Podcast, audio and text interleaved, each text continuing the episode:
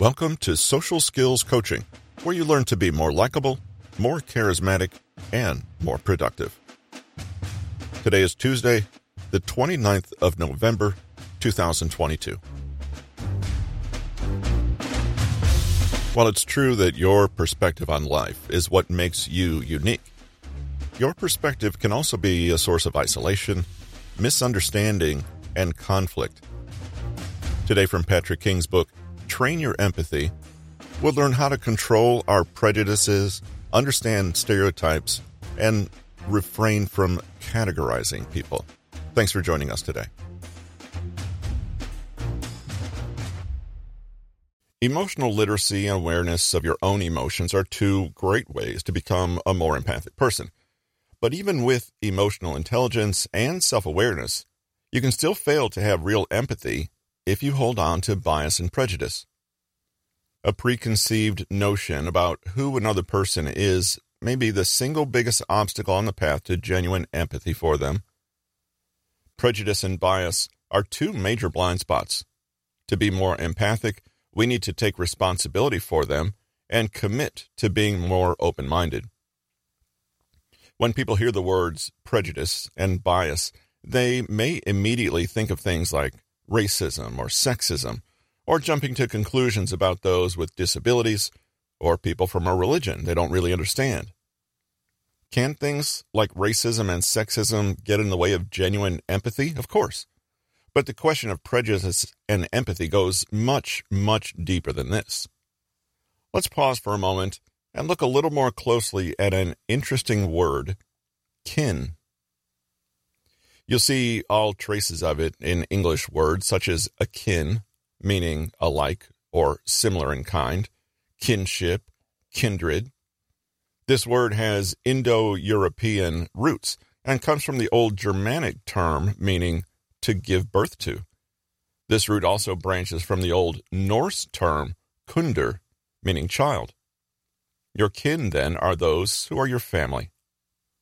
The related Old Saxon term kuni refers to kind, race, or tribe. The Dutch kuna means sex or gender, and the Old English kin means family, race, kind, sort, rank, or nature. So we can understand the word to refer not just to blood family, but to tribes, community, and those who are similar to us. But we can also see traces of this interesting word's history in the two meanings of kind, a word used to depict compassion and kindness, as well as type, class, or family. He lived with his kind. The implication is that if someone is of your kind, you are kind to them. Without going much deeper into the etymology, it should be clear that for human beings, there are powerful and ancient connections between sameness and compassion. It's a given that we are empathic toward our own kind and less so to those who are strange and unknown to us. Again, we see that for human beings, our emotional reality has a deep and ancient physiological basis. After all, isn't maternal love the prototype for all other forms of human kindness? Don't we speak of brotherly love as the highest and strongest bond between human beings? To return to bias and prejudice, then, whenever we prejudge, the root of the word prejudice, we decide that a person is unlike ourselves. They are not in our family or tribe, and when we do that, we deliberately close off a potential feeling of kinship and connection with them. While it is true that human beings belong to many different groups that are genuinely not alike, the mere fact of classing another human being into a category different from our own makes it harder to feel that they are our kin. In other words, to have empathy for them. So, what does it really mean to remove bias and prejudice in yourself? It doesn't mean that we live and let live, but rather that we make the choice to recognize the similarity between ourselves and others. In other words, Empathy can only thrive when we remove barriers of difference and focus instead on affiliation. It is not true empathy to simply say, well, you do you, or I guess you have the right to your opinion, and shrug your shoulders. It is not true empathy to cling to differences and begrudgingly tolerate them.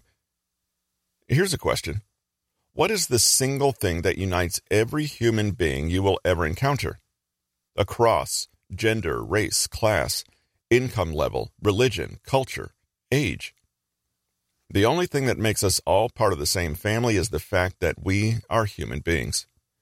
When we have bias and prejudice, we encounter a person primarily as a class or category, forgetting that we both belong to the bigger category, human beings. So we encounter someone and experience them not as a human being, but as a woman, or a Mormon, or a five year old, or a prisoner, or a cancer survivor, or a widow, or an Australian. We have our own perceptions about what each of those categories means. So when we engage with that person, we're not actually engaging with the human being that they are, but instead with the stereotype that belongs to that category. Women are nurturing. Prisoners are bad people. Australians all love surfing. These categories may be a handy mental shortcut when dealing with the complexity of humankind, but at the same time, the stereotypes they create distance and undermine authentic connection with the real human being in front of you. Through these stereotyped filters, all the information we receive about that person is distorted.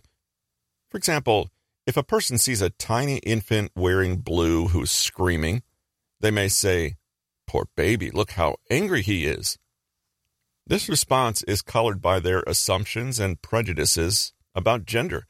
That same person may see the same baby screaming, but if the baby's wearing pink, they may instead say, Poor baby, look how scared she is. In both cases, there's empathy, but it is distorted. What distorts it? Prejudice. Prejudging what another's experience is and what it means. Of course, it would be foolish to expect anyone to operate in the world without some preconceived ideas about stable and persistent patterns of human behavior. For example, on the whole, women really are more nurturing than men. At the same time, wildly inaccurate biases and prejudices can be a serious roadblock to understanding another person's unique, complex, and subtle inner world. In a way, prejudice is the very opposite of empathy. In empathy, we can engage with another person in the spirit of, Who are you? What is it like to be you? In prejudice and bias, we're not curious and we're not asking a question. Instead, we engage with another in the spirit of, I already know who you are, and I know just what you're like. Importantly, being empathic is not just about being kind. It's about clear, accurate perception and genuine comprehension of another worldview. After all, many people are genuinely compassionate and want to be kind to others, but their fixed ideas of what that should look like still get in the way of genuine connection. Think about the example of a mother who keeps trying to treat her daughter by giving her spa days and beauty products as gifts.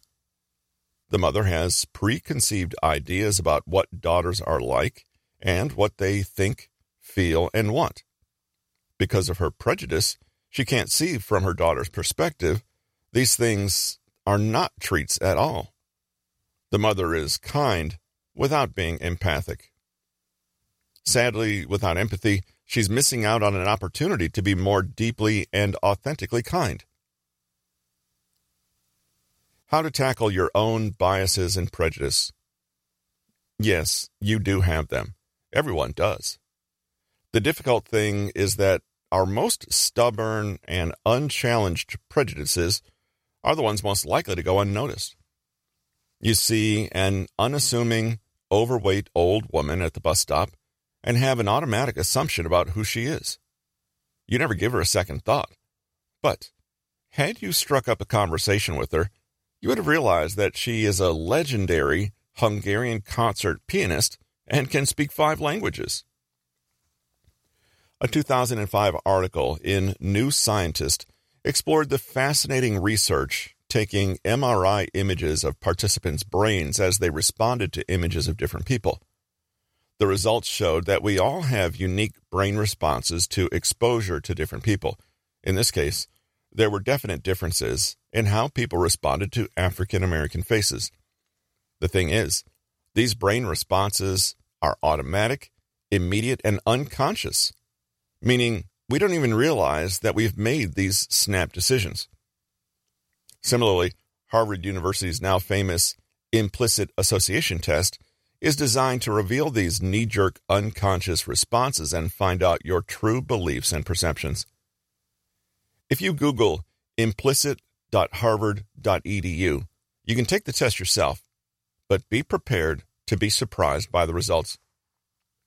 The good news is that we acquired these prejudices and biases by the way we were brought up, by our cultural training, by exposure to the media, by the way we were educated, and in many cases, by our own personal history. This is good news because it means that prejudice is not a fact of life. We can change it. Step one acknowledge that you do have bias. This goes beyond racism, sexism, and the like. You may have a whole host of prejudices about even seemingly small ways that people can differ. Think about your beliefs about those who didn't go to college, those who listen to the kind of music you hate, those who grew up abroad. Sometimes we can be even more biased against people who are objectively most like us. For example, someone may feel an irrational hostility towards someone with the same but differently spelled name, or look down on those who speak their language but with a slightly different regional accent. Point is, it doesn't have to be full blown bigotry to count as prejudice. Step 2 Expose yourself to difference. If your goal is to be a more empathic person, you need to accept the challenge of having to empathize with difference and not just with similarity. If you want to connect with people, you need to connect with them as they are in all their strange and unfamiliar uniqueness. Often, we decide who is in our group and who is out of it simply by habit and convention. We learn to assume that what we already know is good and that what is unknown must be weird, bad, or threatening. But the best way to prove yourself that this isn't true is to keep on exposing yourself to difference.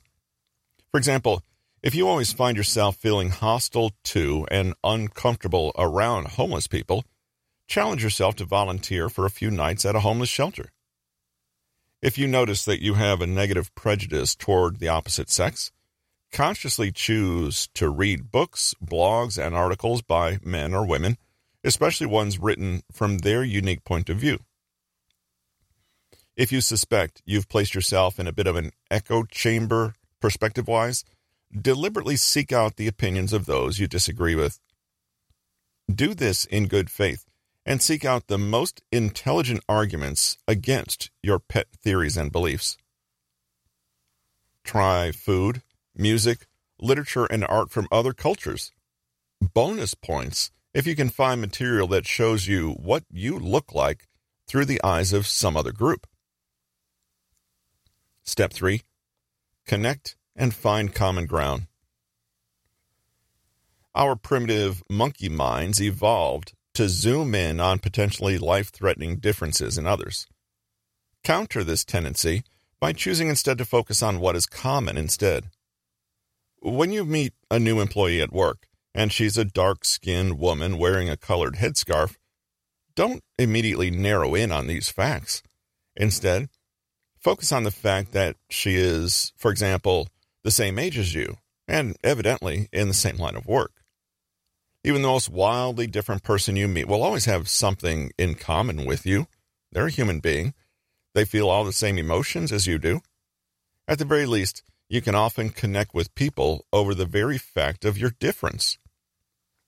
Expat communities, for example, can often find commonality in the fact that they are all different from the locals. The fact that they are different from one another is less important. Similarly, someone who is discriminated against because of their race may find a willing friend in someone who is discriminated against because of their religion.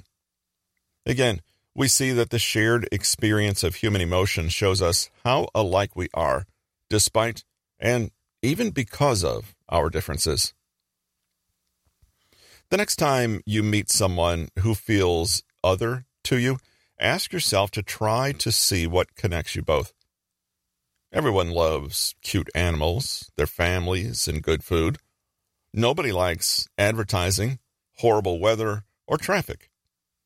The commonality you find is unimportant. What matters is the state of empathy you create when you assume that there is something in common. You just haven't discovered it yet. Compassion on the other person's terms. Everyone can agree that it's a good thing to drop prejudice and bias, theoretically, but it's important to realize that empathy is something we do, not an opinion we have or a nice intention we hold passively. Furthermore, the very meaning of compassion, kindness, and empathy changes depending on the recipient. Consider the following example Jamie thinks of himself as a likable guy, an extrovert, and pretty switched on in the emotional intelligence department.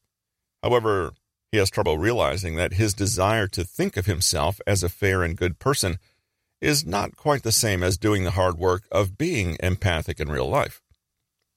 Jamie has a new friend, Ed, who's on the autism spectrum. The two have a shared hobby and met at work. One day, during after work drinks with a group of colleagues, Jamie notices that Ed is sitting pretty quietly, unsmiling. Because he wants to be kind and compassionate, and also because unconsciously he wants to prove to everyone that he has no biases against those with disabilities, he rushes to Ed's aid. He tries to cheer him up and rope him into the conversation. He draws attention to Ed, remarking about how quiet he's being and making obvious attempts to bring him out of his shell with jokes, questions, and pointed comments. He feels that as the group's extrovert, it would be kind to help Ed feel included. However, after an hour of this dynamic playing out, Ed gets visibly upset and leaves, much to Jamie's confusion. Another colleague at the table says, Jamie, you can't be like that. You've got to just accept Ed for who he is. Jamie is hurt and perplexed. That's exactly what I'm doing, trying to include him. He was just sitting there all by himself. Exactly. That's how he is. Can you see what happened and why? Jamie was showing compassion, but compassion on his own terms. He treated Ed the way he, Jamie, would like to be treated. But the so called golden rule ignores the fact that we are all different and want different things. Jamie was unable to have real empathy and see things from his friend's point of view. If he had done so, he might have seen that, for Ed, being left to socialize to the degree he felt comfortable was precisely how he would most feel included in the group. Sometimes our very attachment to the idea of ourselves as empathic kind, and warm hearted is precisely the thing that gets in the way of us seeing what other people actually want. Call it a positive prejudice. When we practice empathy, we go into another person's world, all the way in. We don't just look at them through the lens of our own values and systems of meaning. We look at them as they look at themselves according to their worldview. From Jamie's perspective, being a little aloof and quiet is a big problem requiring intervention, but from Ed's point of view, it's a comfortable default. When you practice empathy with the people around you, be mindful of the fact that empathy is not for or about you. It's for and about the other person. You're not just curious about the contents of their heart and mind, but the very way they construct their reality. To make the mindset shift to genuine empathy, Stop asking the question, How do I see this person? and start asking, How does this person see themselves? No matter who you're with, you will instantly dissolve any pre existing biases, assumptions, and prejudices and simply see the unique person in front of you on their own terms. The fine art of perspective taking.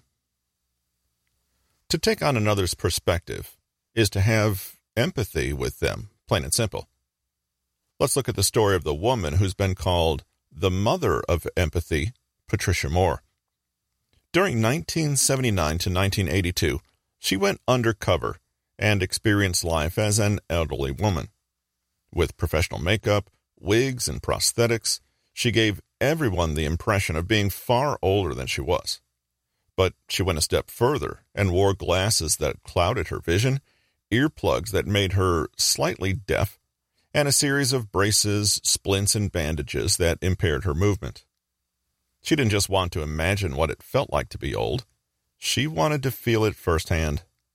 In fact, the insights she gained during her experiments led to the creation of easy open cereal packs and specially designed kitchen implements, i.e., empathic design. In a similar way, George Orwell, famed 1984 author, went undercover in 1927 to experience homelessness firsthand, and his experiences changed him forever. Countless mental health reforms have been inspired by those who went undercover in the insane asylums of the past, such as Nellie Bly, who had herself committed into the Woman's Lunatic Asylum on Blackwell's Island. According to her, it was only after one is in trouble that one realizes how little sympathy and kindness there are in the world. A perfect summary of the kind of empathy that is possible when we fully inhabit the perspective of another. In a previous section, we cultivated empathy for another using three different lenses of our own, leading to cognitive, emotional, or compassionate empathy. But we can turn this around and consider the same process from another person's perspective. Perspective taking is a whole set of skills that includes understanding someone's perceptual assessment of reality, understanding someone's cognitive appraisal of reality, understanding someone's affective or emotional response to that reality. The lens through which any of us see the world is made of different components. When we wish to take on another person's perspective, we need to consider their position on all these multiple levels. What's more, we need to consider how our perspective influences our ability to see their perspective. Imagine the following scenario an old school friend comes to visit you in your new city to meet your new spouse and catch up after more than a decade of not being in touch. You mention more than once, in passing, how glad you are to have moved to where you live now, how happy you are there, and how much nicer life is. One night, while everyone is enjoying a drink together in your new home, you raise your glass and give a toast, saying, Here's to leveling up. And getting the hell out of your old hometown. Everyone laughs and toasts, but then your old school friend says bitterly, Hear, hear, and do us all a favor, and don't come back, before slamming down their glass and stomping out. What's happened here? You are having a nice time with friends, in a celebratory mood, and expressing pride and gratitude for all the good things life has sent your way. But a little empathy would show you that this is not what your old school friend saw. You take the time to set aside your own experience and go into theirs instead. Instead of stubbornly sticking to your own appraisal of events, what's his problem anyway? You switch perspectives and go into his, and the moment you do, you realize that it is in fact you who has been unreasonable your friend came to visit you at great expense. In fact, they've barely ever left your hometown at all since it's not financially viable for them. They've stayed in the same neighborhood you both grew up in, the neighborhood that you now so readily denigrate. Perceptual perspective. They see that you have more money, are happier, and are feeling confident in your new life. They see others praising and admiring you. Though you may feel that you worked hard for your success, they may see something different, that you're a little judgmental about where you came from and are now superior to the good people you grew up with. They also see that you seem to be unwilling or unable to acknowledge the obvious difference in your lives and the awkward position the visit puts them in. Cognitive perspective. They may have many thoughts about this dynamic. He thinks he's better than me. He invited me over here so he can rub it all in my face and show off. Affective perspective. Beneath all this, understandably, is shame, embarrassment, resentment, and all the feelings you'd expect if you believe that someone judged you unfairly. Even further beneath that, can you imagine a genuine feeling of sadness? Weren't you once really close friends? In trashing your hometown, are you also saying that your friendship was worthless too? Put all together, this perspective more than explains your friend's reaction. When you pause and literally try to imagine what it must be like for him from his point of view, not only does his behavior suddenly make more sense, but you instantly get a sense of how to make peace again and how to smooth over the conflict. That's because you get an inkling of what you look like to him. You talk to him, you listen, you apologize, and you try to understand his perspective without forcing your own. You're taking things personally. I never meant any offense. Gradually, bridges are mended and hurt feelings forgotten. As you can see, empathy is not just useful for supporting someone in difficulty, it's also the only real way to dissolve tensions, settle grudges and misunderstandings, and find mutually satisfying solutions to tricky problems. In this case, it also comes to our aid when we have been thoughtless ourselves and need a little empathy to put things right.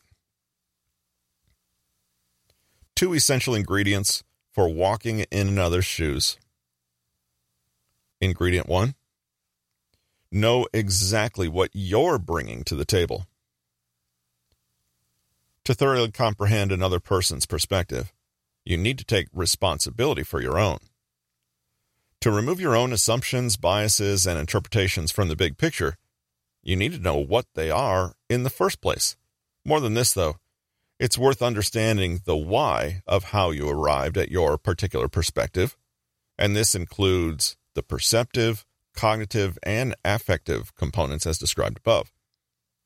The more comfortable you are with understanding the mechanics of your own position, the better able you'll be to understand those of another. For example, if you grew up in a major city and your upbringing contained plenty of people, bustle, and culture, but very little in the way of plant or animal life, you may discover that this background influences your opinion on pet ownership, on what counts as tidy, and on the ethics of factory farming. Because you can grasp these links, you're all the more able to see how someone who grew up on a farm may have markedly different opinions on all three of those topics. In the above example, you may discover that you have a particular cognitive perspective that goes like this If I didn't intend to harm anyone, then I shouldn't be held responsible for any harm that happens. Only by being aware that you think this way can you consciously set it aside so you don't get defensive and think that your friend is blaming or attacking you when you were unaware of the hurt you caused. Every time you are engaging with someone, ask what assumptions and beliefs you're bringing to the encounter. Where did they come from? How is that process different for the person in front of you? How are the two interacting? Ingredient 2 Learn to take a back seat and let others lead. One of the biggest ways people tend to allow their own perspectives to dominate interactions is in their desire to lead. We can sometimes derail or dominate when we want to steer the conversation toward ourselves or the topic we're most comfortable with. But that's not all. If you're a very literal and practically minded person who views everything through the lens of the scientific method, for example, you might be tempted to always shape and influence conversations in that direction. If the person in front of you is trying to be light-hearted and a little irreverent, your constant desire to be precise, rational, and serious is going to be felt as a misunderstanding and deeply unempathic. Empathy is not just a question of allowing others to lead in terms of conversational content, it's also about allowing them to determine the style, tone, and pace of conversation. Think of it in terms of movie genres. Some people want a romantic comedy, others want a gritty war documentary. The very same events can be told in either genre. If you are truly empathic, you're not just listening to and reflecting the what, but the how. The other person takes the lead, and you follow happily. Perspective taking, step by step. Let's slow down the whole process of perspective taking and look at each step in detail. Step 1 Notice the social situation you're in and the people around you. Step 2 Become aware of the fact that you are thinking about them and they are thinking about you. Step three, think about why the other people are in this particular social situation, what they might be perceiving, thinking, and feeling, and what their potential motivations or overall intentions might be. How are they behaving? How and why are they behaving this way? Step four, become aware of the fact that these other people may be having the same thoughts about you. They may also be trying to understand your thoughts, feelings, and motivations in this social situation. Step 5. If necessary, adjust what you're doing or saying to influence the way that other people may be thinking and feeling about you. At the same time, be aware that other people may be doing precisely the same thing. Realize that you're both doing this in line with your perceptions and motivations. The above five steps can be visualized as a grid or matrix containing everything that an empathic person can become aware of what the other person thinks about themselves, what the other person thinks about you, what you think about them, what you think about yourself. Let's take a look at an example and how using this grid or the five steps can help you gain a more multidimensional understanding of a social situation. Imagine you're tasked with interviewing a new employee for your division. This is not your usual role, and you've never interviewed anyone before. To be frank, you're a bit nervous. However, a little empathy before, during, and after the interview can put everyone's anxieties at ease and make the entire interaction flow a little more smoothly. What the candidate thinks about themselves. Putting yourself in their shoes, you predict they'll be nervous and hyper alert. Who wouldn't? And may potentially be feeling somewhat uncertain about themselves. When you meet, you see that the candidate really seems to be downplaying their resume highlights. What the candidate thinks about you. Beforehand, you try to imagine what people generally think of their interviewers that they're cold and judgmental, or perhaps that they're extremely knowledgeable and have high standards. The candidate likely thinks they have to impress you, and they don't know how many other people you've interviewed for this position. You also realize that this candidate actually has no idea that you haven't interviewed anyone before and has not even considered the fact that you also find the process anxiety provoking. What you think about the candidate. When you meet, you find them likable and well qualified, if a little unconfident, but you weigh up these perceptions with everything else you know about the situation what you think about yourself. You realize that you're nervous and worried about doing a good job, but on reflection, This allows you to empathize with the candidate who's probably having similar feelings. Though nervous, you do have faith that you can conduct the interview properly. In this situation, your main goal is to get the best possible idea of the candidate's suitability for the job. Their goal is to put their best foot forward and convince you to pick them. Using empathy to take various perspectives on the situation, you decide on a course of action. You deliberately work to come across as friendly, non judgmental, and casual. You openly admit that this is not your usual role and that you've never interviewed people before. You do this to put yourself at ease, but also to address fears from the candidate's perspective. If they can relax in your company and see that you're not really a stern and serious judge, they may be able to more confidently share their achievements. In this example, empathy radiates throughout the social situation. By switching perspectives, you bring compassion and understanding to the entire interaction, showing empathy to both yourself and the other person. Perspective taking is also a rock solid way of smoothing over conflict or disagreement. If you're mulling over a point of contention, take a moment to analyze the situation in private, fleshing out as many perspectives as you can. Ask yourself, what are your goals here, and what are the other person's? Are they in alignment or clashing? What assumptions might you be making? What about them? How have each of you behaved, and can you find out the root cause of each choice? How does the conflict look from their perspective?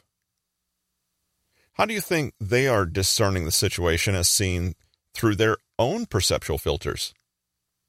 What exactly is bothering you most about the conflict? How does it compare with their position? Perspective taking usually allows one of two things to happen. Either the additional empathy helps you appreciate their perspective and the conflict dissolves, or you realize that with too many assumptions and unknowns, the only way forward is sincere communication so that everyone is on the same page. If we're honest, most of the time our conflicts arise when we have not even communicated, let alone miscommunicated. The conflict lies, in other words, purely in the fact that each party does not understand the perspective of the other. Your perspective is a thing of wonder. It's what makes you unique and what brings color, depth, and meaning to your world. However, it's also a potential source of isolation, conflict, and misunderstanding if you forget that it is only that, a perspective, and that other people are in possession of points of view that are just as unique, colorful, deep, and meaningful as your own. Before we conclude our chapter, here are a few practical exercises to fine tune the skill of perspective taking. Try a creative writing exercise where you sit down and write, but from the other person's perspective. Use I statements and explore their perceptions, thoughts, feelings, intentions, fears, and indeed how they perceive you and the situation at large. This can be a seriously eye opening practice. Watch a movie or TV show and pick a character to identify with. As you watch, try to imagine what they are thinking and feeling. Try to understand why they behave as they do and what the bigger story feels like from their frame of reference. Can you predict what they might do or say next, given their perspective? You could watch the same episode again, but focus on another character. How does that change things? Search online or in magazines for random pictures of people in different situations. Take turns to inhabit the perspective of each person in the picture create a story behind the picture, and explore each person's perspective on that story. Alternatively, indulge in a bit of people watching in a public place, and do the same by observing groups of people in social situations. As though you were switching camera lenses, try on the situation from different people's points of view. You could also just pick a person in a crowd and ask yourself broadly, what's it like to be such a person? Try reverse storytelling. This is when you observe someone's behavior, reactions, or words and try to think of potential reasons that could have caused that outcome. As you identify causes, keep going further back to identify causes for those causes, and so on. Summary Your perspective on life is what makes you unique, but it can also be a source of isolation, misunderstanding, and conflict. A preconceived notion about who another person is may be the single biggest obstacle on the path to genuine empathy for them.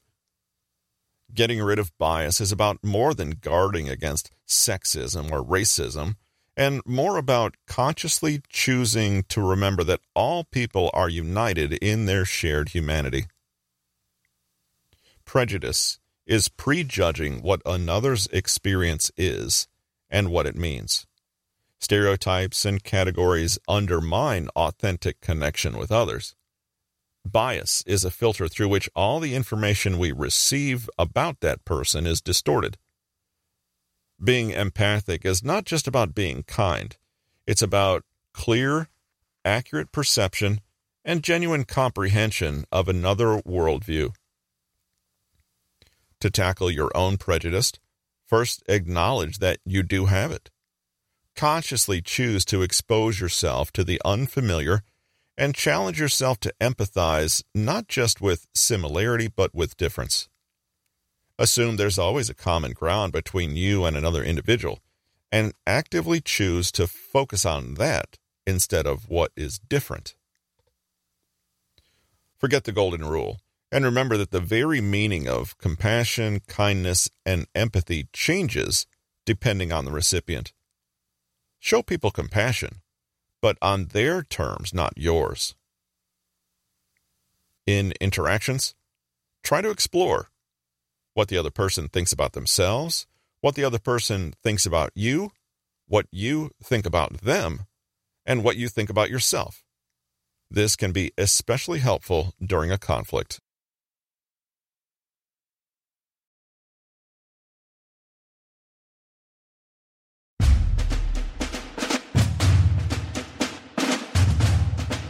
You've just listened to Social Skills Coaching. This is your host, Russell. Thanks for joining us today, and join us again next Tuesday for another episode from Patrick King.